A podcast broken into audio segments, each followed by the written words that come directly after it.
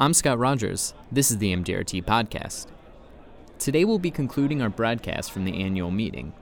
As the final main platform presentation wrapped up, we spoke to some members about what they've learned from the meeting and if there are any ideas they'll implement into their practice as soon as they return home.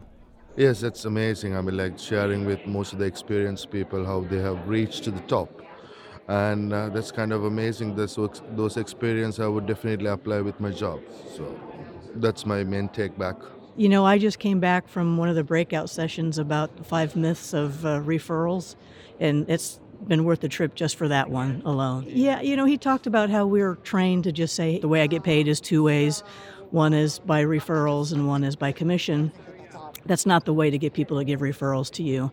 It's more to make it about them and you helping them and helping the people that they love and doing it that way. So that's probably the, the key point of it. Yeah, I just got out of a business session with uh, an attorney talking about buy sell agreements. Using cash value life insurance as a sinking fund for buy sell agreements, particularly with legacy planning that was very, very, very helpful. I actually just got done talking to a client where we're in the middle of that, so those concepts really helped. Well, in our last meeting, I think just kind of the resounding message was all about accountability and action plan, so that's really what I'm going to take home with me. Do you want to add in on that? I think the piece that I picked up was the holding your team accountable and having the weekly meeting and setting time aside to specifically work on my business and have a plan in place and each week meet with my team and then use that meeting each week to hold them accountable. Um, a lady shared this morning about, you know, you in, you have to start with the end in mind, so you will evolve into what you want to be, and just have to have that vision of what you want it to be. It, it's just so much stuff that I'm eager to find when can you get it on tape or an MP3 version so I can start listening to the things I've heard and starting to implement them because there's so many ideas. Many ideas. Like I had like already like a book filled up with the ideas.